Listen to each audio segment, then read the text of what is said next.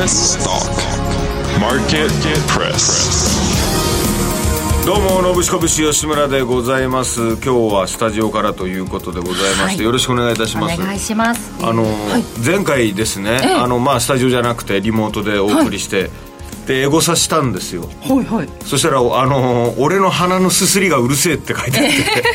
あそんなに今感度がいいんだっていうか。マイクがねびっくりしました。iPhone とかもすごくいいですもんね。ちょっと気をつけないとなと思うぐらい なんかほぼ俺鼻すすってるだけだったみたいですよ。そういうところエゴサしたんですね、はい、そうですね。ちょっと気をつけます。わかりました。よろしくお願いします。はい。US ストックマーケットプレス今年2回目ということになりますが、はい、今日もアメリカ株投資のヒント満載でお送りしていきます。改めましてこの番組のパーソナリティはお笑い芸人平成のぶしこびしの吉村さんです。お願いいたします。紅白見てましたよ、はい、もう早速鳴らしましたから話すすりを、ごめんなさい いやあの脇鳴らしてるのもすごいちゃんと音取れてましたよ。あ取れてましたか？いやあれもあれでエゴサしたんですよ。あ本当ですか？そしたら目立ちすぎだって言われて難しい世の中ですね。もうここは行ってまえっていう場面でしたよねお祭りだったんで。うんすごい楽しかった。いい思い出になりましたね。すごいなんか我々も見ててすごい嬉しかったです。あ吉村さん出てるっていう感じで。よかったな、はい、すごいんですやっぱ「紅白」って。そうですかあれ6回ぐらいリハするんですよ。あれ何回おひわき鳴らしたか。結構赤くなってましたね、はい、すごいなと思って楽しかったです。本当に勉強になりました。いやもう最高のじゃあ締めくくりでしたよね。そうですね。2023年。はい。で24年の始まりはですねまあなんかいろいろちょっと下がったりとかありましたけど、うんうん、今週とか昨日今日すごいですね。そうなんですよ。日経平均株価はまあ30およそ34年ぶりの高値更新ということで、はいえー、3日続伸大暴れ。もうさすがに吉村さんも救われてるんじゃないかという、いや救われたというかもうようやく戻したぐらいですね。そうですか。はいタイに。ねここからどうなっていくのか。ちょっと絶好調の日本株、ね、アメリカ株の方はちょっと年初下げてましたが、はい、まあ、今週月曜日は上昇して昨日まちょっと若干下げましたけど横ばい推移というところなんですが、今晩どうなるか。この後しっかり伺っていこうと思います、はいではこの番組次世代のプロ級投資アプリムームーを展開するムームー証券の提供でお送りします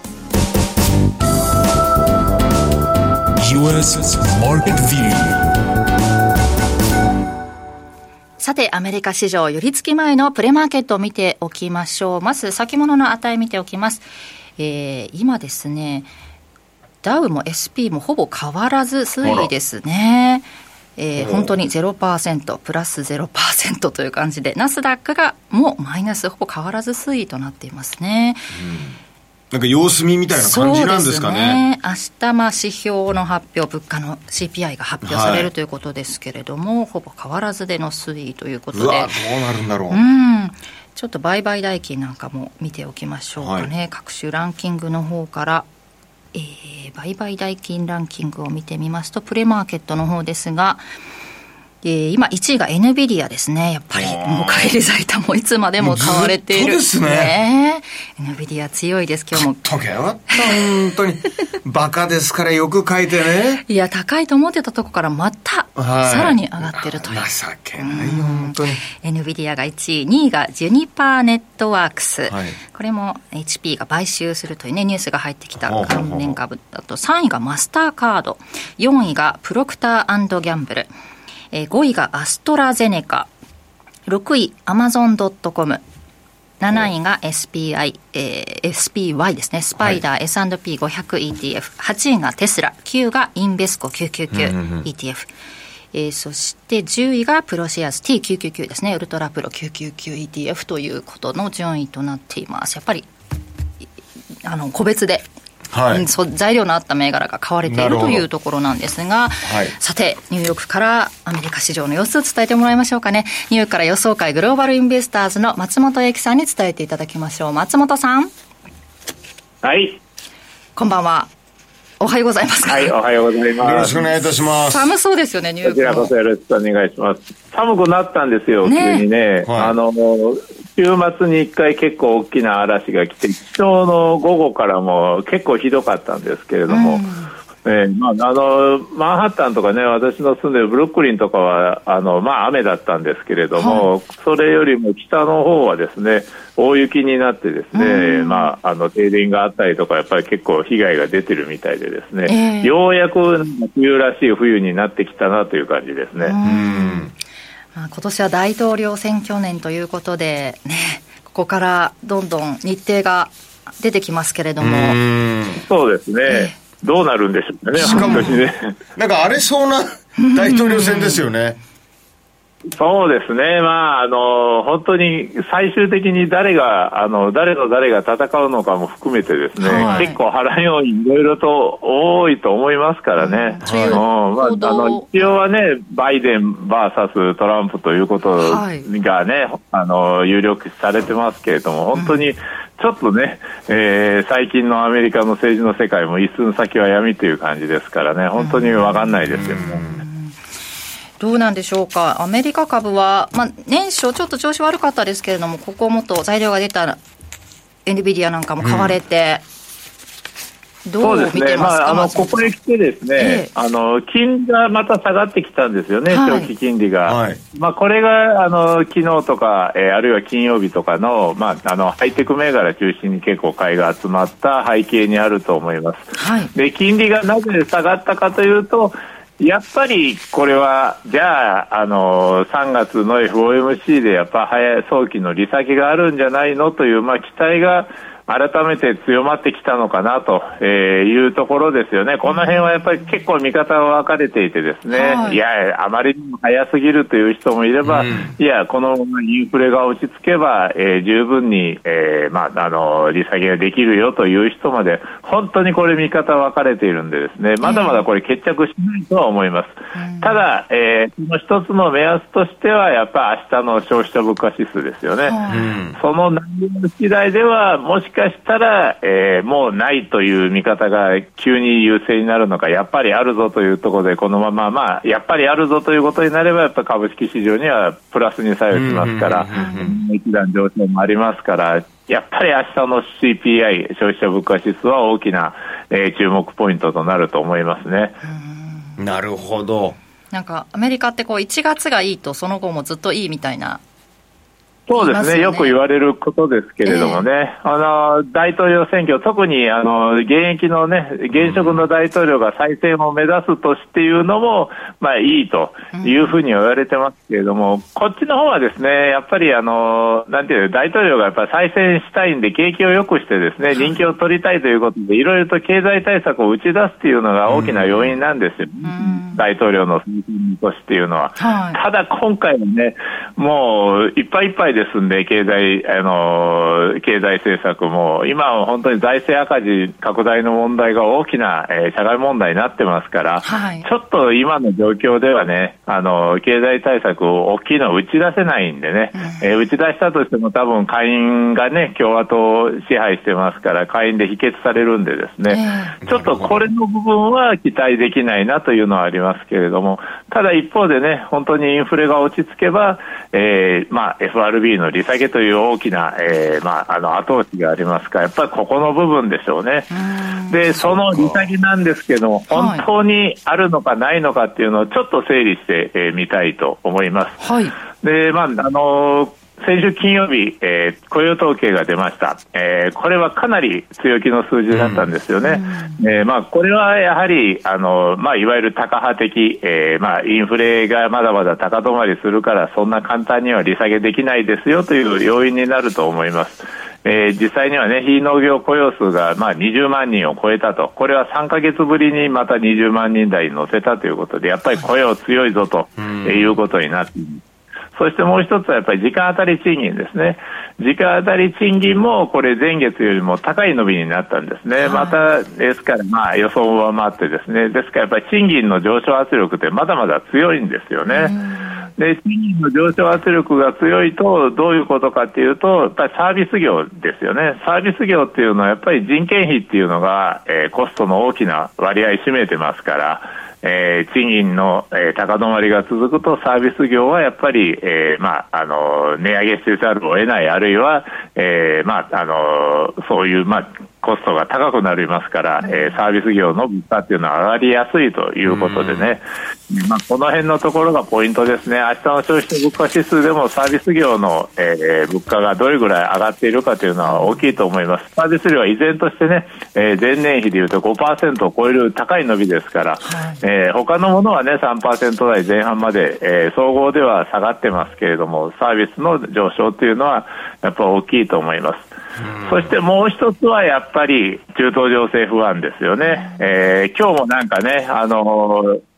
フーシがですね、あの、イエメンの武装勢力フーシが結構大規模なミサイル攻撃、えー、とかドローンによる攻撃を行ったというふうにニュース伝わってましたけれども、まあ、アメリカ軍とかがですね、撃墜したとかいうことで、とりあえず事なきを得てるんですけれども、やっぱり、えー、この航海、レッドシーですよね、の、えー、情勢不安で物流コストは上がっていますから、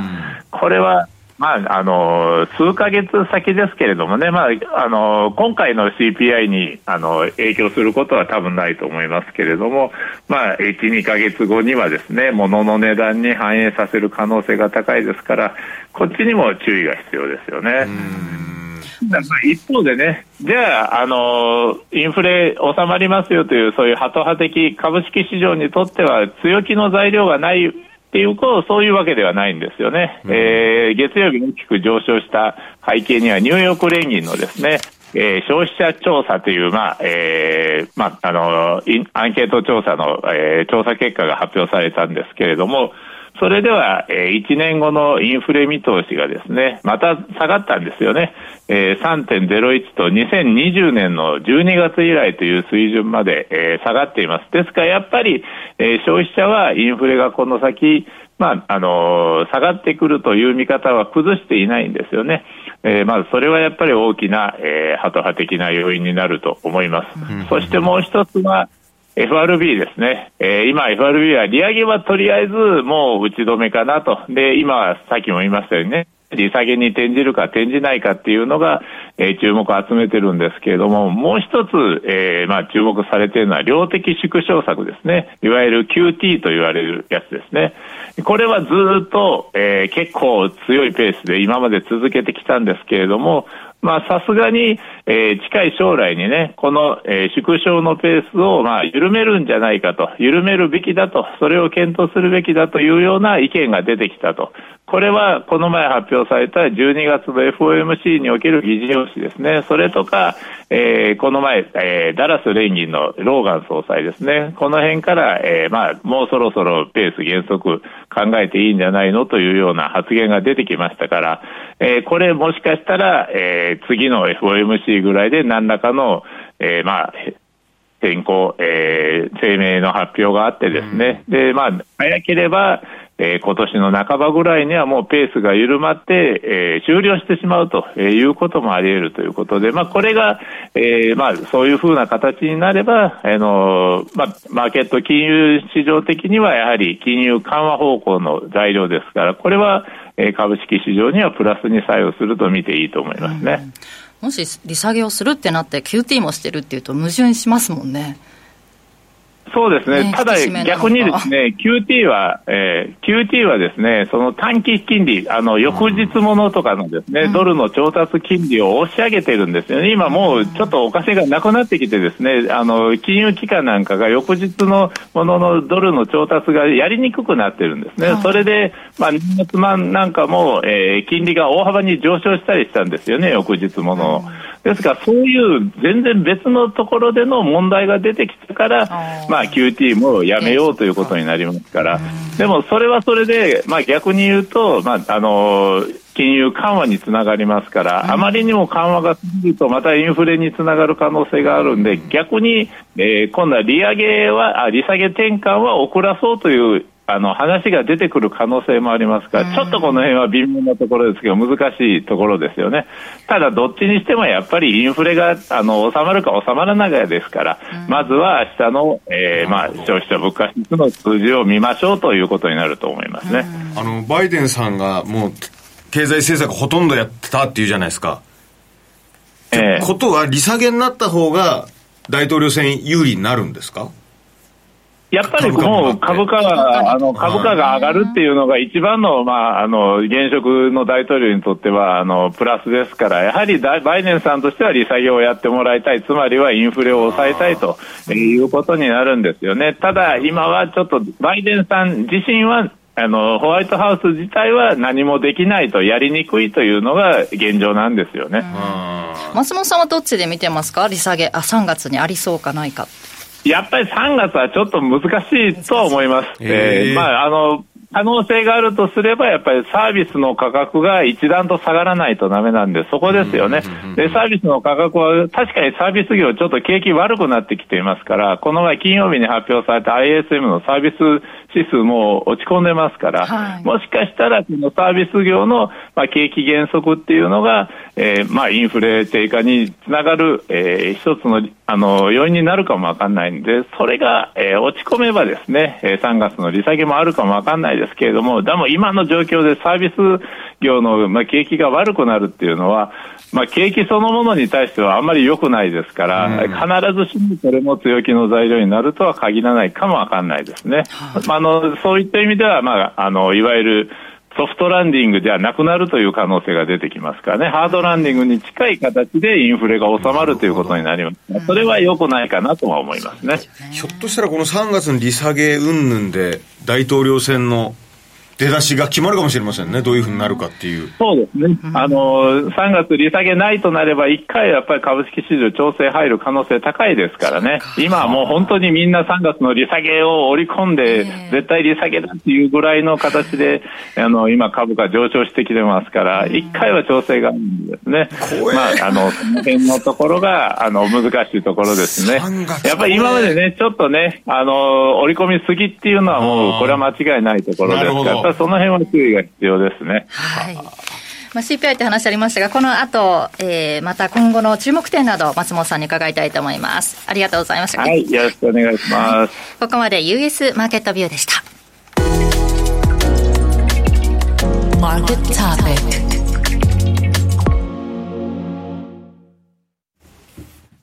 マーケットトピックのコーナーです。押さえておきたいテーマ、話題、個別銘柄について、松園さんに伺っていきます。松園さん。はい、お願いします。初めてですよね。今日は、あ、そうだ。今年初めてですね。よろしくお願いします。松園さん、俺、これ、本番始まる前にスタジオ入っ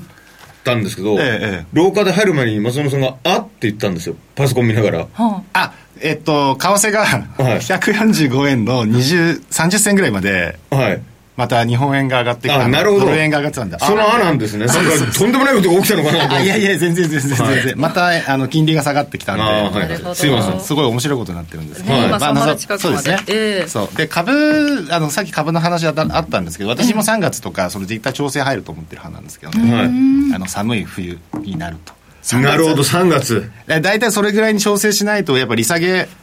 しないよねっていう。あそこで利下げしてどうなるんだろうと思う。逆にやっちゃったらどうなるんだろうと思ってるので。なるほど。調整してから利下げした方が。まあするするきっかけを与えないとダメだと思うんですなるほど。で、えーと、今日はですね、そのフュージョンの話になるんですけどフュージョン、はい、地球地上に太陽を作り出そうっていうお話なんですが、うん、地上に太陽地上に太陽。地上に太陽、はい、でこれ前提として何があるかっていうと、うん、えっと、現在のその地球の人口っていうのが80億1000万人ぐらいなんですけど、はい、この時に、えっと、大体23兆キロワットぐらいの電力を今使ってるんですね、うんうん、23兆キロワットぐらいです、はい、でえっと、世界人口が2050年に100億人に達成すると、あと20億人ぐらい増加するんですね。はい、で、その時に必要な電力は40兆キロワットと、大体2倍の電力が必要だよと。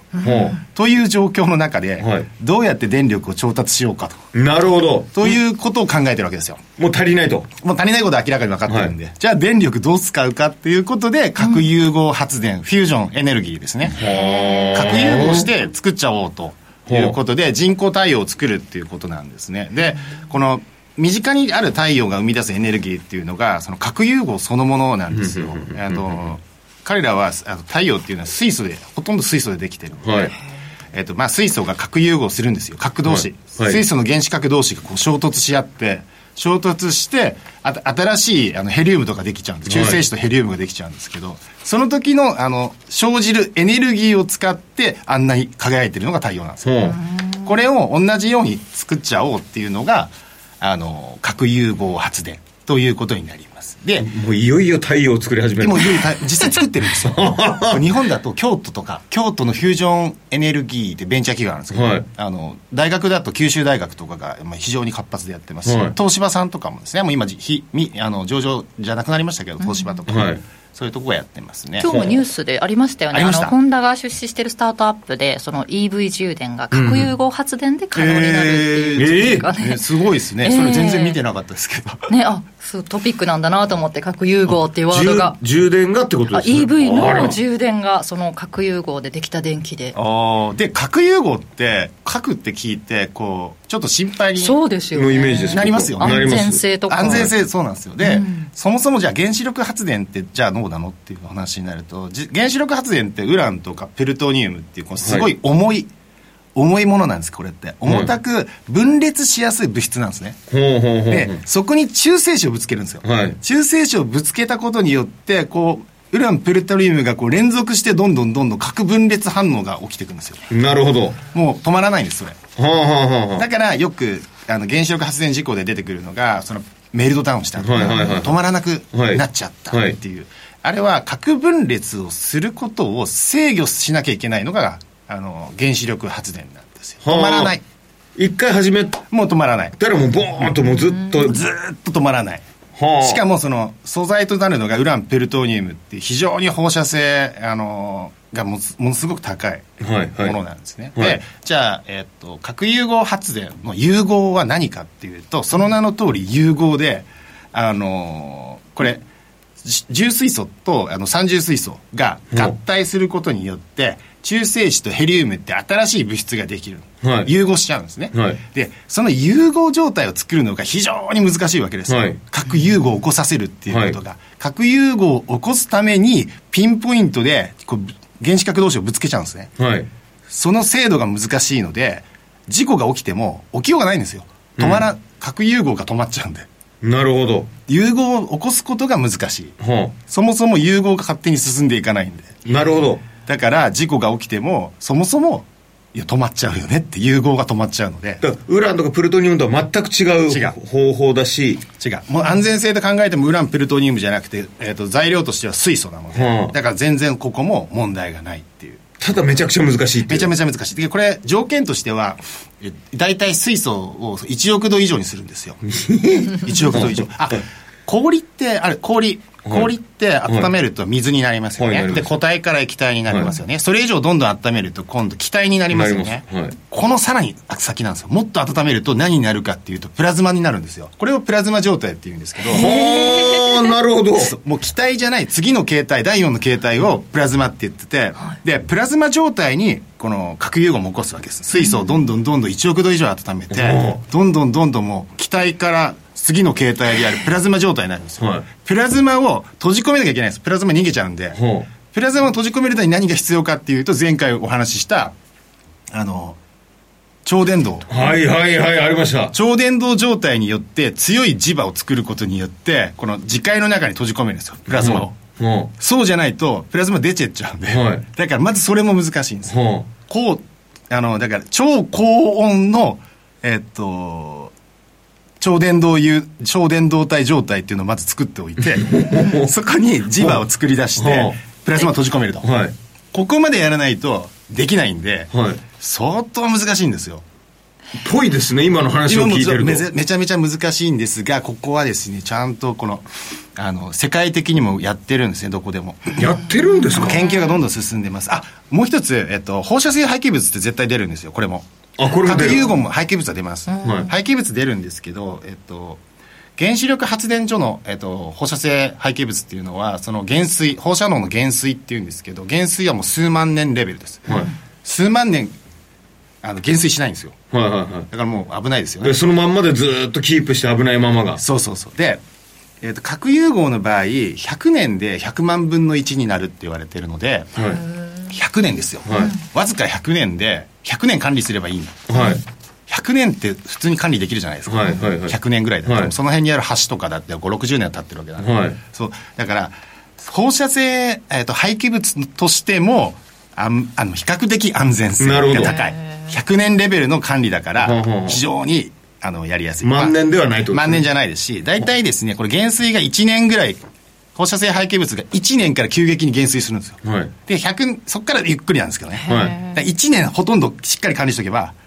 大体大丈夫。なるほど。という感じのものが核融合発電で、うん、これはですね、えっと、まあ、直接上場している企業がないんですよ。で、あの、多分聞かれたことあると思うんですけど、ビル・ゲイツとか、はい、あの、サム・アルトマンとか、ジェフ・ベゾスとか、うん、著名な世界の,、あのお金持ちの人たちは、個人的にこういうベンチャー企業に出資してます。で、一つ有名に話題になったのがヘリオスエナジーかな？うん、ヘリオスヘ、ヘリオンエナジーだ、うんうん。ヘリオンエナジーっていう核融合のあの研究を行っている企業がありまして、ここはサム・アルトマンってあの、あら、聞いたことある。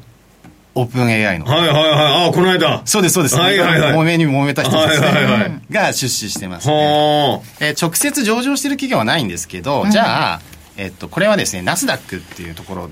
ナスダック本体でもこう核融合発電にこう紹介する記事があったりとか、うん、結構本当に力入れてるんですけど、その中のナスダックが紹介している企業の中では、あの、セノバスエナジーっていう CVE ですね、ティッカーシンボル。CVE っていうのがあります。カナダの会社、これはね、カナダの石油ガス関連企業なんですけど、核融合企業にあの投資してるんですよ。ほうほうほうあの、セノバス CVE ですね。ちょっとこれチャート見てみると、週足で見たらちょっと面白いんじゃないですかね。週足だと、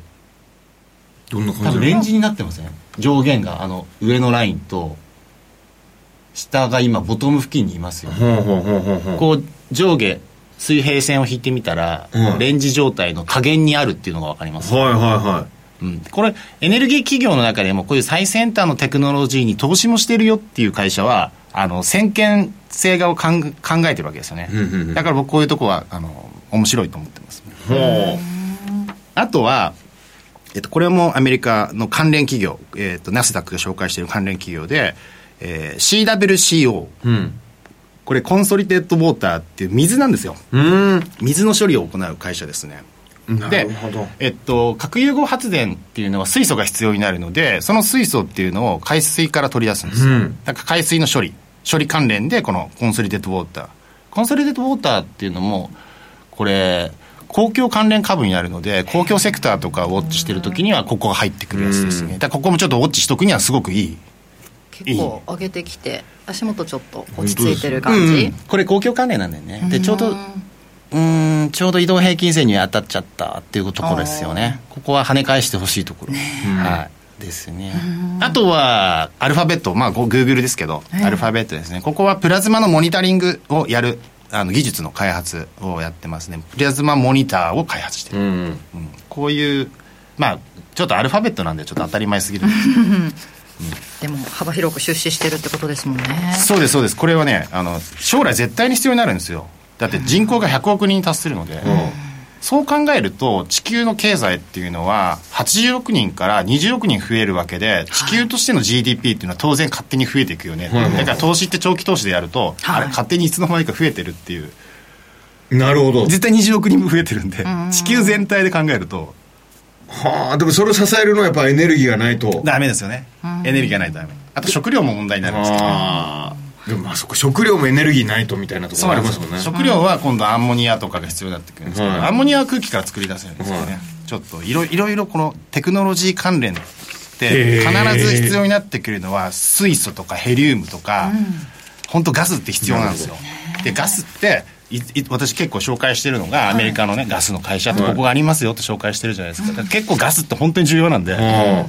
あと日本の場合それ輸入してるところはどこだろうとか、それをウォッチしておくとあのいいと思います。原油ばっかり見ないで。なるほどいろいろねエネルギー紹介していただいてますけどその中でも結構有,、有力というか。有力ですよ。だからこれ結構失敗したら、この研究が、めっちゃしないです。失敗しないです。ねしないしないしないです。もうだって地球で20億人増えるんですからなるほど。人口を減らすわけにいかないやるしかない。もうやるしかない。ダメだったら激ヤバってこと。はあ全然失敗して世界がダメになっちゃうはあそんなもんなんだ。そうです電力必要ですから。はい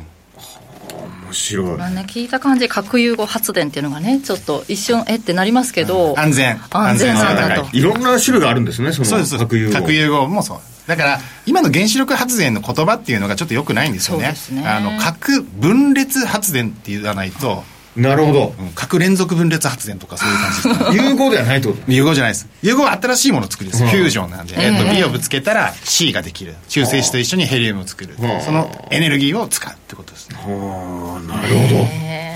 なんか元素記号の勉強とか全然やってこなかったですけどここでねこういうところで。これからの時代は本当に素材とかガスとかそういう記号大事ですからね素材ガス、うん、もうトイレに貼っとくべきですよ。ああわかりました。トイレに貼っとく。貼っときます。素材をね。水平リーベそうそうそう。はい。そうですそうですはい。ということで今日はフュージョンエネルギー、はい、ご紹介いただきました。ここまでマーケットトピックのコーナーでした。ムームー証券からのお知らせです。投資家の皆様金融情報アプリムームーをご存知ですか？金融情報アプリムームーはナスダック上場企業のグループ企業であるムームー証券株式会社が提供する次世代の金融情報アプリです。ムームーアプリの一番の魅力は、世界中の様々な情報、ビジュアル化された分析データをリアルタイムで確認ができる点です。即時性の高い情報で投資家を徹底サポートします。また、初心者から上級者まで、あらゆる投資家が活用できる充実した機能を搭載。機関投資家の動向では、ウォーレン・バフェット氏をはじめ、世界の有名なファンドが売買する銘柄の確認ができます。これらの機能を備えた金融情報アプリムームーは完全無料でダウンロード、使用が可能。プロ並みの株式情報を提供いたします。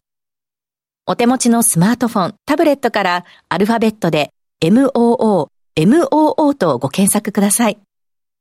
以上、ムームー証券からのお知らせでした。ムームー証券株式会社金融商品取引業者関東財務局長金賞第3335号。US Market Press さて、ここからはゲストのコーナーです。日経平均が3万4000円台の高値をつけたということで、今日は元証券ディーラー、個人投資家の竹蔵さんにお越しいただきました。竹蔵さんよろしくお願いします。よろしくお願いします。はじめましてです僕はじめましてですね。はい。ね、あれですね記念すべき日というか、えー、そうなんですよ。いい時にお越しいただいて。祝ということで、はい、日経平均、まあ、それは多分パンローリングの。ええー、33年ぶり高値を更新した日に竹蔵さんにお越しいただいたということなんですが、はい、竹蔵さんはアメリカ市場もやっぱりウォッチして、そ、ね、の中で日本株分析されてるってことですよね。はい。はい、まあ、毎朝、まあ、あの、一番最初チェックするのは多分ニューヨーク市場になって、ます。で、まあ、その中で、まあ、ムーム証券の、はい、えー、まあ、あの、アプリから、えー、まあ、1日のアメリカにどんだけ情あの値上がり銘柄数とか、うん、値下がり銘柄数がどんだけあるのかとか、うん、あとはあのセクターですかね、はい、まあ、そういうところをチェックしたりとかはしていますけど、ね、竹蔵さんのメルマガってすっごい細かく 朝材料を一覧にして送ってきてくれるっていう、もう新聞とか読まなくても全部あの入ってくるっていうぐらいあのじゃあぜひよろしくお願いします、っていうメルマガを作られるのに参考にされているということなんですがどのあたり見てますか？まあ、あのだからマーケットのところですね、まあ、全般見ていって、えー、まあ、指数見て、あとは値上がり、値下がりを見て、うん、まあ、あとは売買代金とかの上位見てというと。はいまあ、あとはセクターのところが多いですかね。アメリカ市場で動いたセクターっていうのも、やはり日本にこう直結する、うん、えー、場合もあるので、まあ、そういうところを、えー、見ているかなという、なるほど。多いですね。やっぱ当たり前ですけど、大事ですか？一番、うん、やっぱり基本中の基本基本中の基本。そうですね。やっぱり今やっぱりアメリカ市場のやっぱり売買あの時価総額がやっぱり世界ナンバーワンなので、はい、やっぱそこを置いて やっぱり見ないわけにはいかないかなというふうには思っていますけどね、うん、なんかこう上昇したところがどのあたりなのかなというのとかもそうですね。どんな割合で上昇してるのかとかいう、うん、そうですね。どこのセクターにまあ、うん。が一番こう上昇ランキングがトップとか、うん、えー、逆に値下がりの銘柄がどういうセクターになってるとかと、やっぱりそれがあの日本株にも結構リンクする形になるので、そうですよね。まあ、そういうのはやっぱりアメリカ市場を見ながら、こう日本株には応用が効くかなというふうには思います。はい。日本株ですけども、年末はちょっとね、まあ、商いも少ない中で、はい、えー、マイナスが続いてたんですが、うん、年初も、まあね、結構大きな出来事があったのを機に、まあ、最初700円安なんかもね、ありましたけれども、大発会の日は、その後、今日も3連続上げてると。3来ましたね。ええー、1000円ぐらい上げてますよね、もうこの3日でね。日経平均、あとまあトピックスはもう非常に強いんですけど、えただ、伸び悩んでるのがグロース市場というか、そのあたりを見ると、まだまだかなというふうに思うんですけど、はい、まあ、まあ、プライム市場ですね。まあ、ここのところは、まあ、連日、まあ、売買代金も4兆円できていますし、まあ、このあたり、まあ、どういう理由でっていうことも、ちょっと今日お伝えしたいなと。お願いいたします。はい。はいこの上昇はでも武藤さんどう見てるんですか、うん、もうもうよ読んでました。読んでましたか？あこうなるだろうななんかおいちょっと待って読みより結構来てるぞなのか。全く当たってないんじゃないですかね。ええ。ー、そうですか。いや今日もまあ、いろんな騰落レシオとか見れば、えー、今日は一服ぐらいあるかなと思ったりしたんですけど、はい、意外だか、一気にいっちゃいましたね。それはやっぱ嬉しい悲鳴なのか。いや、なかなか自分がついていってないので。はい。いや、いやいやみんなついていけてないみんなついていってないですよ。ちょっとギア上げていきましょう、じゃあ。そう明日以降。はい。ねよろしくお願いします。何をじゃあ材料に買われて上げているのかっていうところなんですが。うん、まあ、これはですね、うん、まあ、去年からちょっと流れが来てると思うんですけど、はい、これなぜじゃあ、あの、今、このプライム市場とかに、うん、えー、が、こう、注目されるというか、やはりこれ、東証がですね、うん、企業に相当、えー、企業、あの、改革を求めているというのはあると思います。まあ、これ昨年からまあ東証のフォローアップ会議っていうのは非常に注目されていたんですけど、まあ、その中で一番大きいのが、えー、今年、来週からなんですけど、うん、1月の15日ですね、えー、これ資本コスト、あと株価を意識した経営、えー、これをまあ、東証が求めています、はい、これ、企業に株価を意識した経営を求めるって、すごくないですか？はい、そうですね。で、この開示情報をすべて開示するんですね。あの企業は開示しないといけないんですよ、1月15日。はい、で、それをあの出た企業から、これ一覧を1月15日から一斉に公表開始するんですね。へだから皆さん、だから吉村さんもそうですけど、あの東証のホームページに行けば、このえー、株価を意識した経営の実現とかの、これを開示した情報が全部すべて見れるあ各企業が出した答えが、そこに 1, 1月15日からバババで、これで、だからこれ出してないと、結局いけなくなっている状況。になります。で、まだこれ7割、6割ぐらいがまだこの、えー、回答を出していないので、これから。これは最終期限ですか？いや、これからどんどんこれから1月15日からこれが始まる。始まる。はい。だからこの今は企業はこの、えー、この開示情報を今、どんどんどんどん、まあ、1月以降、まあ、3月になるのかわからないんですけど、今年中にはこう出してくるんじゃないかなというふうに思います。面白いですよね。だからこれ株株価を意識した経営なので、そんな悪いことは書けないのかなと思ったりははいはいはいはいはい。とはいえ、それとまた違ったことを実際の経営でしてしまったら、そこも株価に影響しますもんね。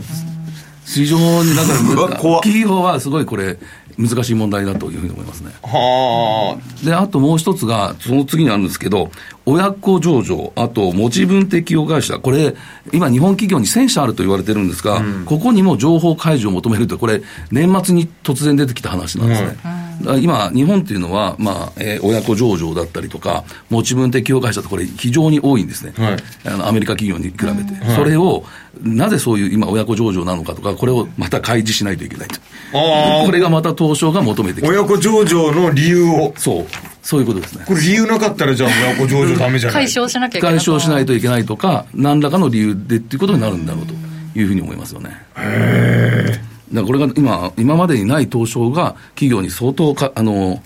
踏み込んできているというふうに思いますね。そのよく分かりやすくなるっていう意味があるってことなんですよね、東証にとっては。なんで同じような名前の会社がいっぱいあるんだとかいうことにならなくていい、ってことなんですよね。まあ、それもこれもやっぱ1月から始まった新しい制度そうですね。に向けての分かりやすさ分かりやすさがあると思います。ああ面白いですね。であともう一つこれ皆さんちょっとあの抜けてると思うんですけど、今、プライム市場、はい、えー、スタンダード市場、グロース市場って今、3つのこれ市場に、一昨年から分かれてるんですけど、はい、これ実を言うと、今、この上場基準っていうのを満たしてなくても、その、えー、うん、市場に上場できています。なるほど。ただし、これ来年の3月には、ちゃんとこの上場基準を満たさないと、そこの今あるところからは、まあ、今、基準に出してなければ、今、今プライム市場でも、この上場基準満たしてなければ、これ、スタンダード市場に移らないといけないくなってくるんですね。だからより厳しくなっていくと思います。これだから、一昨年まではもう今これ、えー、上場基準に満たしてなくても、今そこにプライム市場に今上場してる企業って結構あるんですよ。はいはい、それを来年の1月、3月までにある程度こう決めていかないといけないので、なるほど。これが非常にですね、悩ましい企業がたくさんあるというふうに思います。今、まあ、グレーゾーンみたいなところにいて、ここから来年に向けてしっかりと。そう、そこまでにちゃんとその基準を満たさないといけないということになりますということはあ、なるほど。で、ちょっと改めて今日上場基準というのをちょっと持ってきたんですが、はい、これ、まあ、プライム市場だったら、これ流通時価総額、えー、これ100億円以上とか、あとスタンダードがこれ10億円、うん、あとグロース市場5億円以上というふうにこれルールがあります。はい、あと、まあ、流通株式比率、えー、プライム市場が35%以上、あとスタンダード、えー、グロースがこれ25%以上と、それぞれで、こう、ルールがあるというところですね。はいはいはい。で、だからここにまだ満たしていないにもかかわらず、そこの、ここに、えー、入る、えー、まだ企業がたくさんあるっていうことなんですね。なるほど。だからここにまだ満たしてない企業は、本当に今、プライム市場に残りたかったら何かしらの株価対策を打ったりとか、うん、そういうことで株価を上げたいとか、もう素直にスタンダード市場に移行するとか、はい、スタンダードがダメだったらグロースに移行するとかっていうのは今後出てくるだろうというふうに思いますそのグレーゾーンの中で、上がることはないってことですよね、スタンダードからプライムに上がるみたいな。上がる企業もあるんでしょうけど、はいなかなかそこは難しい。基本的に少ない。少ない。そうですね。で、今、なぜじゃあプライム市場がここまで活況にあるかというと、今もうこれ、ある程度満たした企業にお金が集中してる。なるほど。安定してる安定してる企業に。ここはもう絶対にスタンダードいかないだろうと。でも、そう、そういう企業に今お金が集まっているから、もう去年ぐらい、今年も入ってそうなんですけど、プライム市場の売買代金は4兆円ぐらいにできている。ただ、スタンダードとかグロースはまだ1200億とか、まだ1000億円超えるぐらいしかできてないんですね。それはまだ、いや、ひょっとしたら、こういうことも絡んできてるというふうに思います。なるほど。で、あともう一つ、グロース市場がね、低迷している理由の一つがあるんですよね。はい、これもね、年末出たんですけど、えー、これ、グロース市場に対してですね、今、上場して10年後の時価総額が40億円だったら、これ、まあ、上場廃止にならないんですけど、はい、これをもっと厳しくしろというふうなことが今、突然出てきたんですよ。えーで、これ10年後の時価総額、グロース市場、今40億円ですよ。はい。これを100億円以上まで 増やせっていうことに突然こうなってきて、まだ、まだこれ決定してない決定してないですけど、倍以上だし、なんだったら、プライムになるぐらいの。ですよね。だからこれ、流通時価総額じゃないんで、本当の時価総額になるんで、はい、それはちょっと猶予あるとして、これでも、なかなか難しいですよ。はですよね。そう、こういうのがあるんで、なかなかこうグロース市場に、もし機関投資家、もし吉村さんがね、機関投資家のファンドマネージャーだったら、はい、ここの市場買いたくない。まあ確かに。あ、まだどうなるかも分からないし、結構厳しい条件ですもんね。そうなるんですよ。そういうところからなかなか、こう、グロース市場のところにお金が入りにくい側面もあるのかなというふうに思うんですよね。僕みたいな結構こう、あの山っ気のあるタイプはやっぱグロースが頑張っていただかないとそうなんですだから IPO とかねはい楽しくないじゃないですか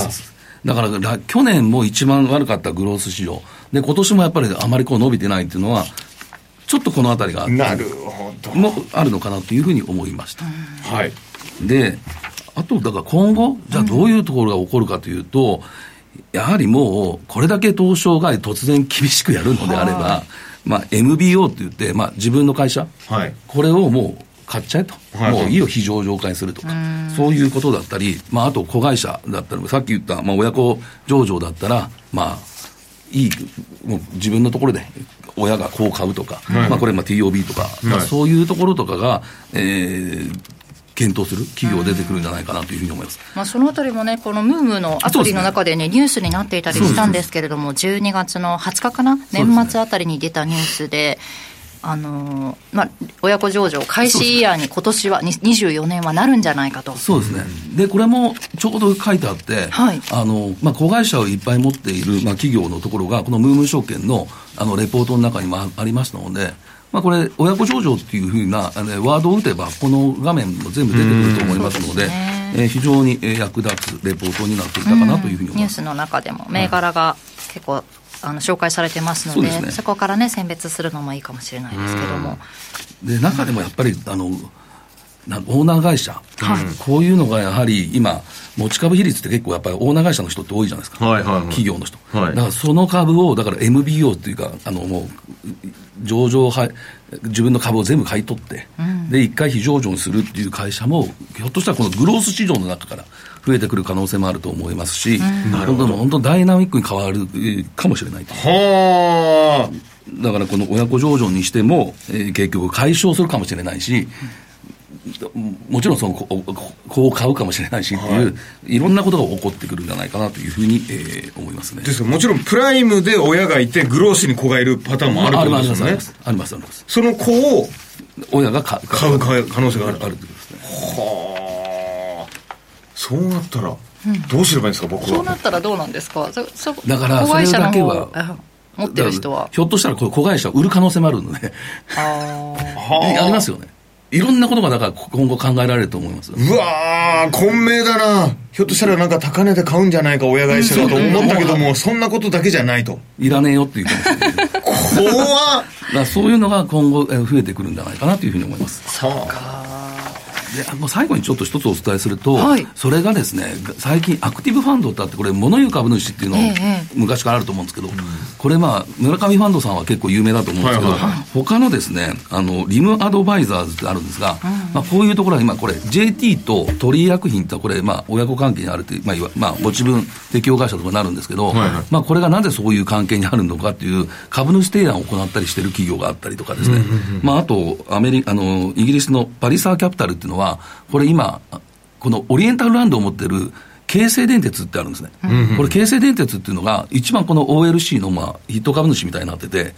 ご存知のもう OLC ってもう時価総額が十数兆円あるわけですね、うん、だその株早く売りなさいっていう株主提案を起こされたりとか、うん、そういうことが今あって、今日も京成電鉄なんか株価冒頭、あの時価あのもう上場な高値近辺になってると思うので、まあ、そういうことが今あの、このアクティブファンドからいろんなことが起きてなるほどあとだからリクルートだったり、富士メディアとかね、まあ、そういうところも、えー、こういうアクティブファンドが買ってということになっていると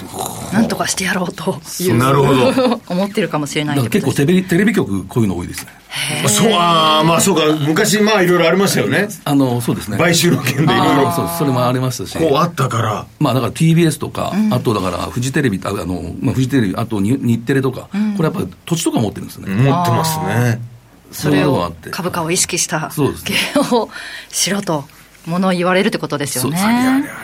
でもその親子上場を開始して親が買った場合なんかは、えっと、その発表した日の全営業日の終わりに上回ってこう買い取られた場合が多い、まあ、でもその TBOB がね出た時はもうそこに再寄せする場合があるので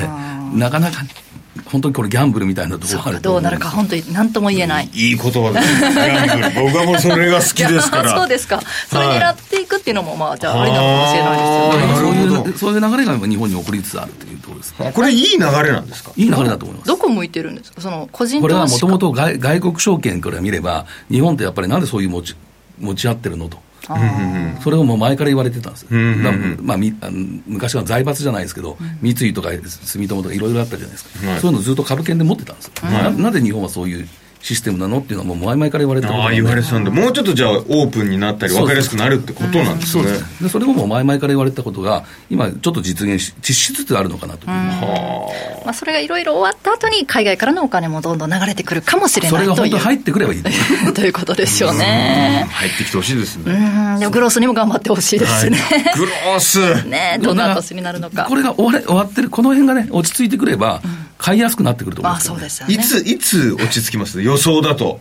グロースが。秋ぐらい。秋ぐらい。秋までグロースは。まあ単発的には銘柄ではね、まあまあ、来ると思うんですけど。はい。あその頃にじゃあまたお越しください。お願いしますよ。よろしくお願いします。ということで、ここまで個人投資家竹蔵さんにお話伺いました。どうもありがとうございました。ムームー証券からのお知らせです。ナスダック上場企業のグループ企業であるムームー証券株式会社は、アメリカ株取引を開始しました。ムームー証券のアメリカ株手数料は、どの銘柄でも200株までの売買は一律税込み2.18米ドルで注文ができます。グローバルスタンダードの手数料体系でお客様のアメリカ株取引をサポートします。取引可能なアメリカ株銘柄はおよそ7000銘柄となっております。また、業界初のアメリカ株24時間取引が可能。急な株価変動にも迅速に対応できます。アメリカ株投資の強い味方、ムームー証券をぜひお試しください。ムームー証券が扱う商品等には価格変動等により元本損失、元本超過損が生じる恐れがあります。投資にあたっては契約締結前交付書面等の内容を十分にお読みください。ムームー証券株式会社、金融商品取引業者、関東財務局長金賞第3335号。使って得するムームーアプリ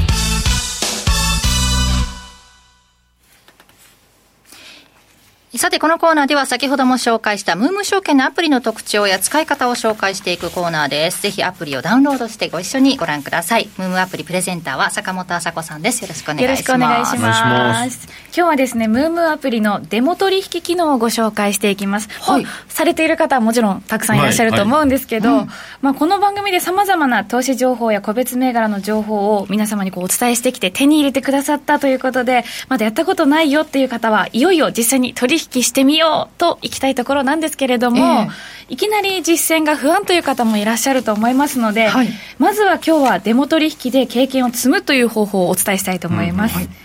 このデモ取引も使い方はとっても簡単です。早速ですが、ムームアプリの画面で見ていきましょう。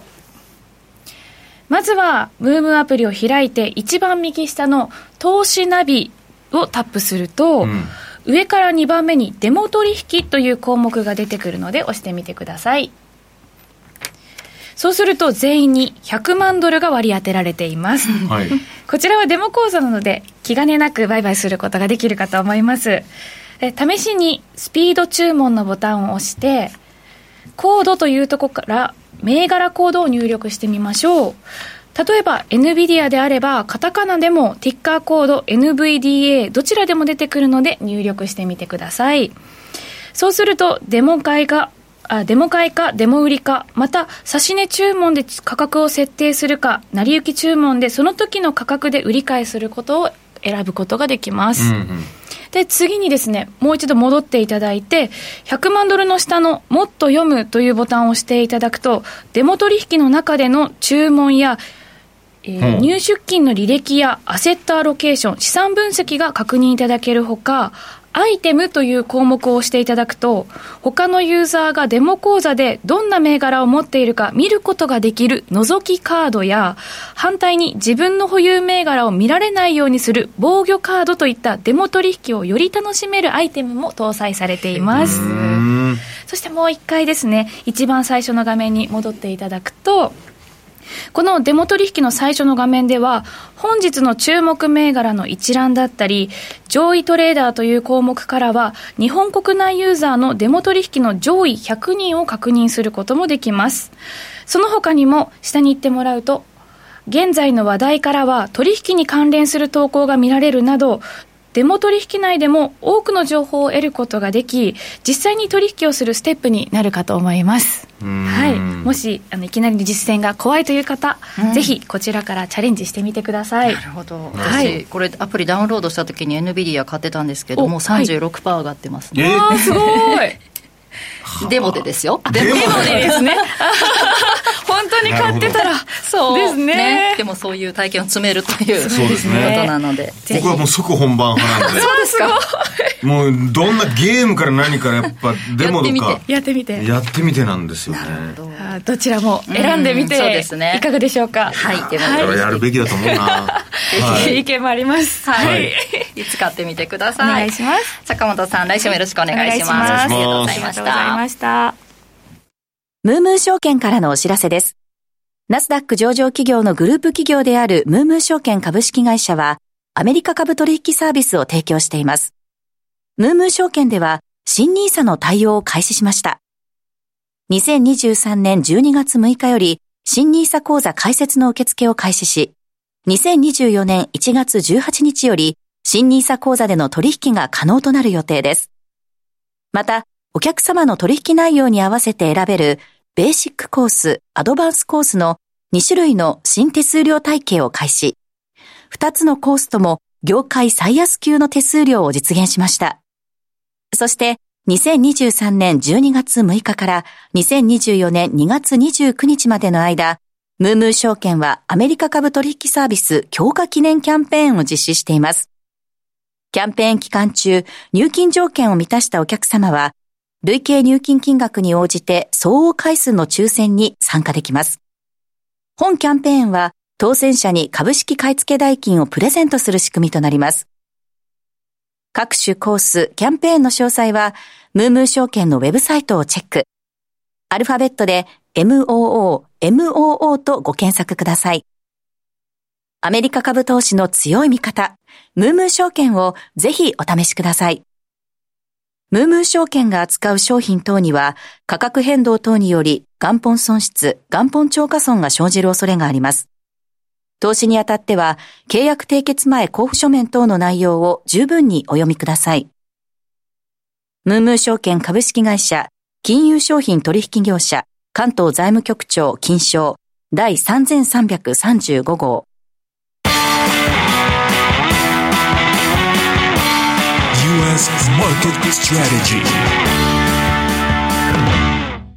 このコーナーはマーケット市場の今後の投資戦略考えていきたいと思います。再びニューヨークから松本さんです。よろしくお願いします。はい、よろしくお願いします。プレマーケット先物ちょっと見てみても指数まちまちほぼ変わらずですね。そうですね、はい、やはりまあ明日の CPI 待ちということで、うん、今日は一日様子見気分強いと思います。そうですね。そして今後のまあ、えー、ポイントですけれども、大きく3点あると思いますね。一、はい、つはもう、えー、冒頭でもお伝えしたように、その CPI ですよね。えー、えー、これが予想を上回るんであれば、3月の利下げ観測後退しますから、うん、こういう調整免れないという見方、これはあの警戒感高めておいた方がいいと思います。うん、中でもやっぱりサービスの価格ですよね、はい、これが一番の鍵を握ると思います。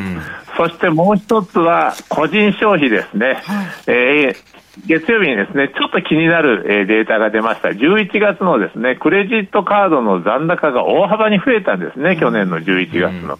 で、これ、去年の11月っていうと、小売売上高もですね、実は、あの、マイナス予想だったのが、まあ、前月比で0.3%のぐらいの増加と、意外に良かったんですね。はい、ただこれ、この2つのデータ合わせると、ただ単にクレジットカードで借金して、えー、買い物したということになりますこれあまり良くないですね。あの、金利が安い時だったらね、別に問題ないんですけれども、今みたいにまだまだ金利が高い状況下でですね、あまりにもクレジットカードに頼った消費が過ぎると、やっぱりその後、まあ、えー、支払えなくなった人が増えるとかですね、反動で大きく個人消費が落ち込むとかですね、こういう可能性があるので、はい、まあ、この辺もやっぱり注意が必要だと。えーえー、これ個人消費ですね、えー、来週のちょうど水曜日ですね、はい、えー、小売上高12月分の数字が出ますから、うん、えー、それはまあ注目したいと思います。そうですね、そしてあとはやっぱり12月の企業業績ですよね、はい、金曜日から、えー、金融機関を皮切りに、業績発表出てきますから、うん、これ注意が必要です。特にガイダンスですね、えー、えー、まだ来年も悪いのかあ今年も悪いのかそれとももうそろそろ悪い状況も底打ちになるのかという、まあ、あの足元の業績よりもガイダンスに注目したいと思います。はい。ということで今後の注目イベントご紹介いただきました。え松本さんどうもありがとうございました。はいどうもありがとうございました為替がちょっと動いてドル円145円の303334あたりでの推移となってきておりますね。これ CPI を見据えた動きになってるんでしょうか。うん荒れますねそっちねどうなるんでしょうか？アメリカ市場今晩の様子。今のところ先物は、えー、小幅ほぼ小幅にプラスという状況です、はい、えー、番組そろそろお別れの時間です、えー、吉村さん、はい、ありがとうございました。ありがとうございました。また来週ということです。この番組は次世代の次世代のプロ級投資アプリムームーを展開するムームー証券の提供でお送りしました。ありがとうございました。さよなら。さよなら